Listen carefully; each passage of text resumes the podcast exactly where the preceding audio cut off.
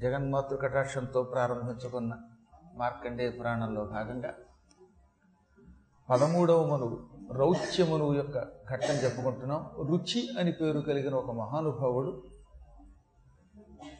సంసార వ్యామోహం విడిచిపెట్టి తపస్సు చేసుకుంటూ తీర్థయాత్రలు చేసుకుంటూ వెళ్ళాడు. అది పరిపక్వతతో కూడిన మనస్సు కూడా కాదు. ఒక మనిషి సన్యాసం పుచ్చుకోవాలంటే మనస్సుకి పరిపక్వత కావాలి. అతని సన్యాస దీక్ష లోకానికి ఉపయోగపడాలి.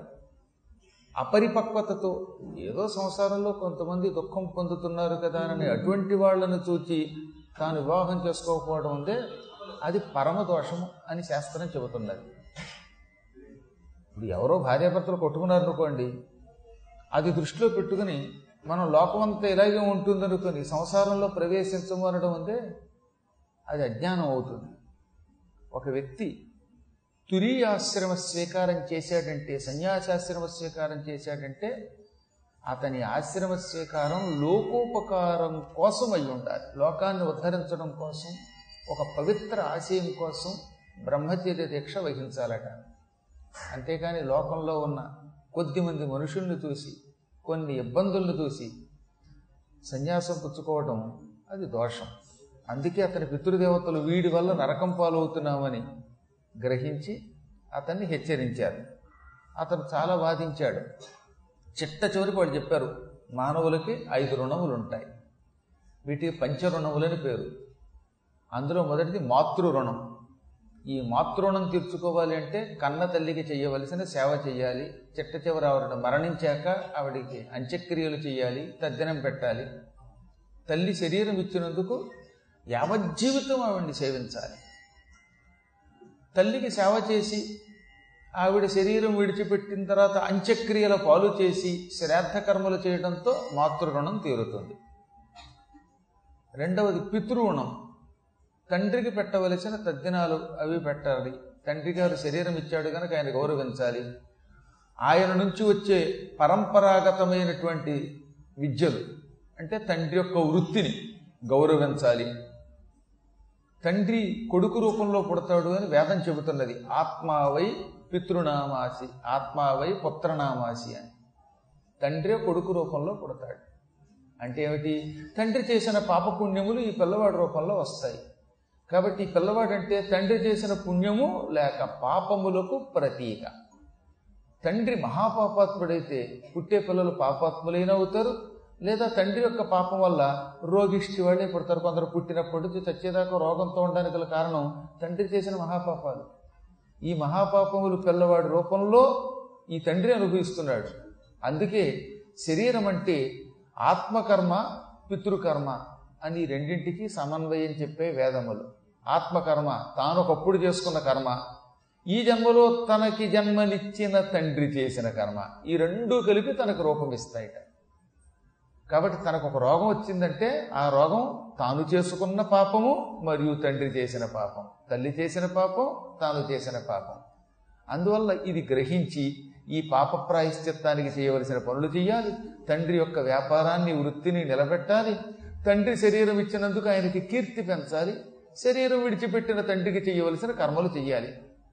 ఈ కర్మల దగ్గర కనుక వంతులు వేసుకుంటే పితృణం తీరదట.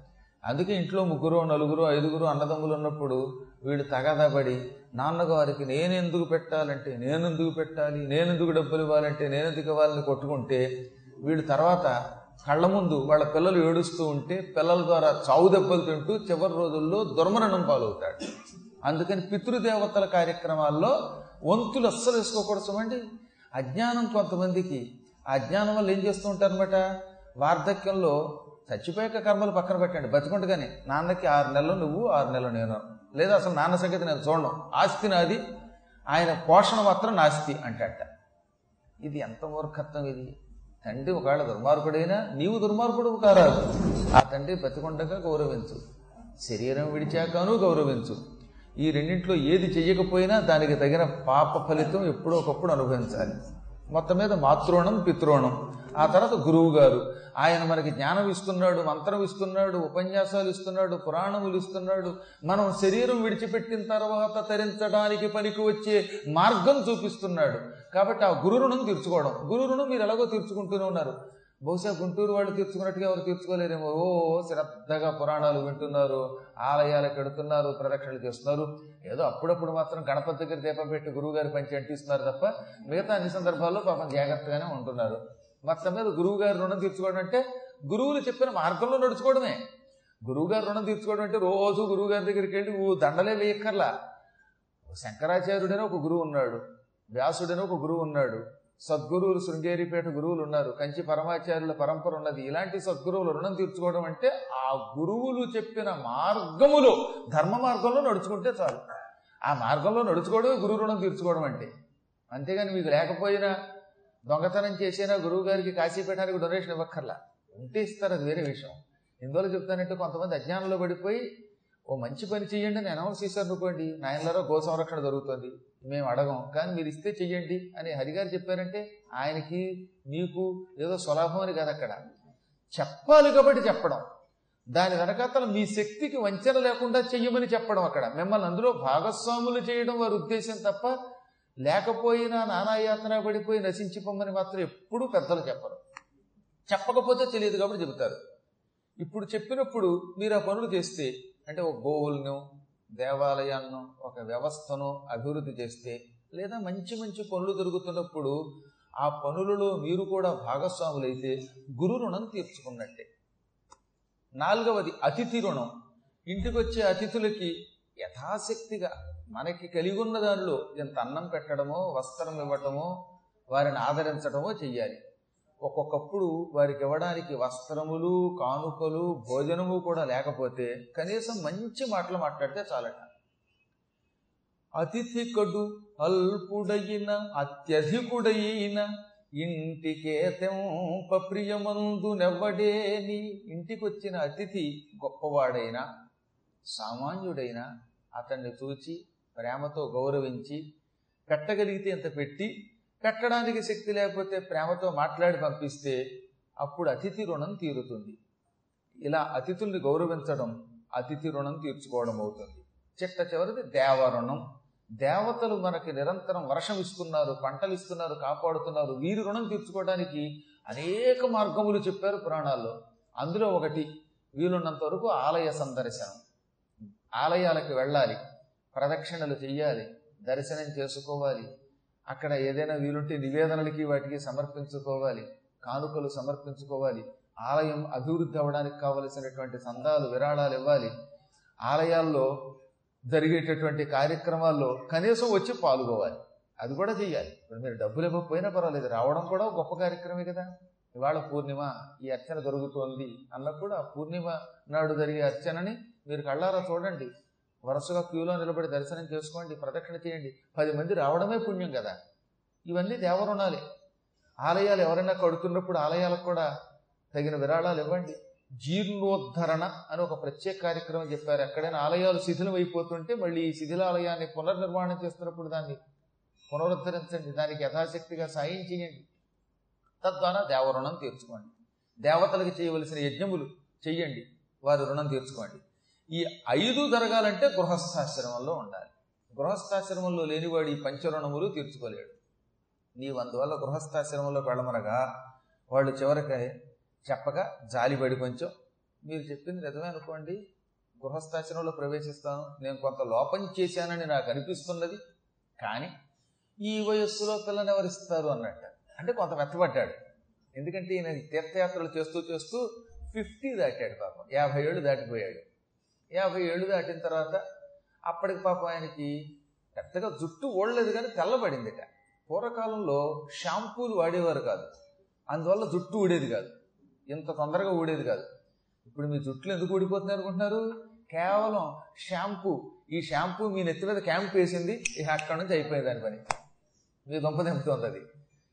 చక్కగా కుంకుడుకాయలతో రుద్దుకున్నప్పుడు నదులలో స్నానం చేసినప్పుడు ఇంత తొందరగా ఊడేది కాదనమాట అయితే బాగా తాగుబోతాడికైనా తొందరగా చుట్టూ ఊడుతుందిట. లేదా ఏదన్నా రసాయన పదార్థాలు నెత్తి మీద కడితే ఊడిపోతాయిట అది.